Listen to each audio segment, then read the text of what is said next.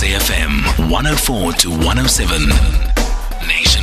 Well, a series of developments around lawyers in the Eastern Cape. They've won medical malpractice cases against the Eastern Cape Health Department, representing children who are left seriously disabled because of bad medical treatment. Now, in these cases, the health department pays out usually millions, 15 million rand often.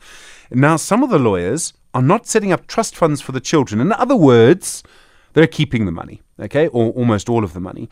In one case, there's a lawyer, so quite a famous story, Carte Blanche did this. Azuko Nonkuba received 500 million rand after a series of cases, but paid only a tiny fraction of that to the children who seriously need the money. Now, the Legal Practice Council is investigating 14 cases that are quite similar in the Eastern Cape. I don't think they come to that amount.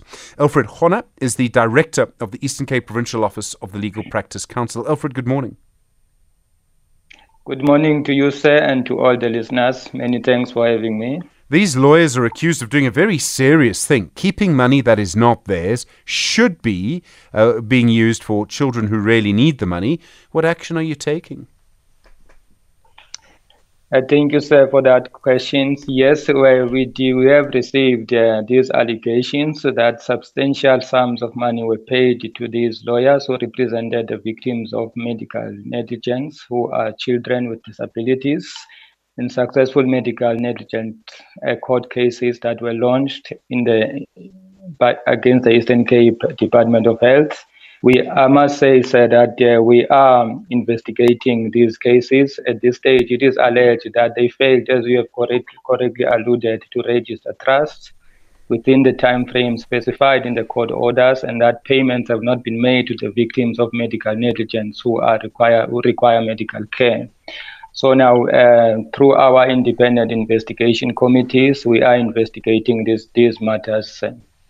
It should be quite a simple case, right? If they set up a trust, they can show you the trust. There'll be payment records. The lawyers would have to keep those records, and they'll just need to show them to you. So I know lawyers are lawyers, and they'll argue every point, Alfred, but it should be a simple case. That is correct, sir, but in many instances, it is not as easy as like that, because the length of each and every investigation depends, on the nature of the issues that arise. So as you have correctly pointed out, that the cases of this nature or allegations of this nature should be a simple case.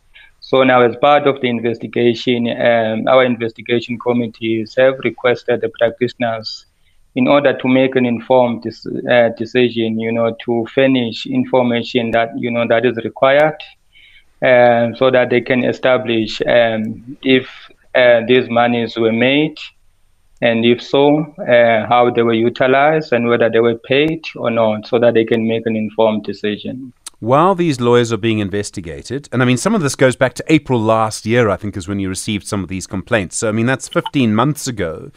Are they still practicing? Are they still involved in cases, representing children in cases like this, getting more money and possibly keeping it while you investigate? Are they still able to do that?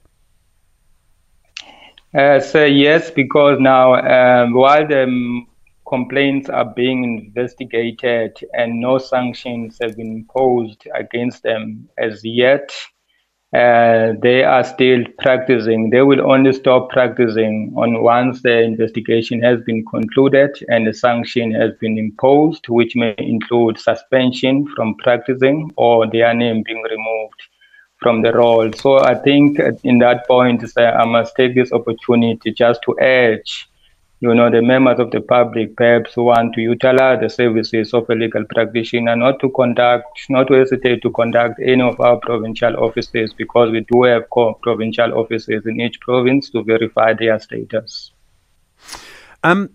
So if this is shown to be true, that these lawyers were keeping this money, as a lawyer, someone may say, well, they should have set up a trust. As a person, I say they're guilty of theft.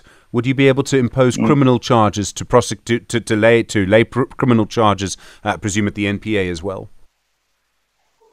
That is correct, sir. We do have a close working relationship with the law enforcement authorities. If they are found to have stolen these trust funds, which were not meant for them, and it is established that they've utilized them for their own purposes, yes, definitely criminal charges, they will be laid, and will cooperate And if need be, you know, we shall avail ourselves, as we have done so, continuously do so, to assist the prosecution and be witnesses in those cases. Alfred Hona, thank you, Director of the Eastern Cape Provincial Office of the Legal Practice Council.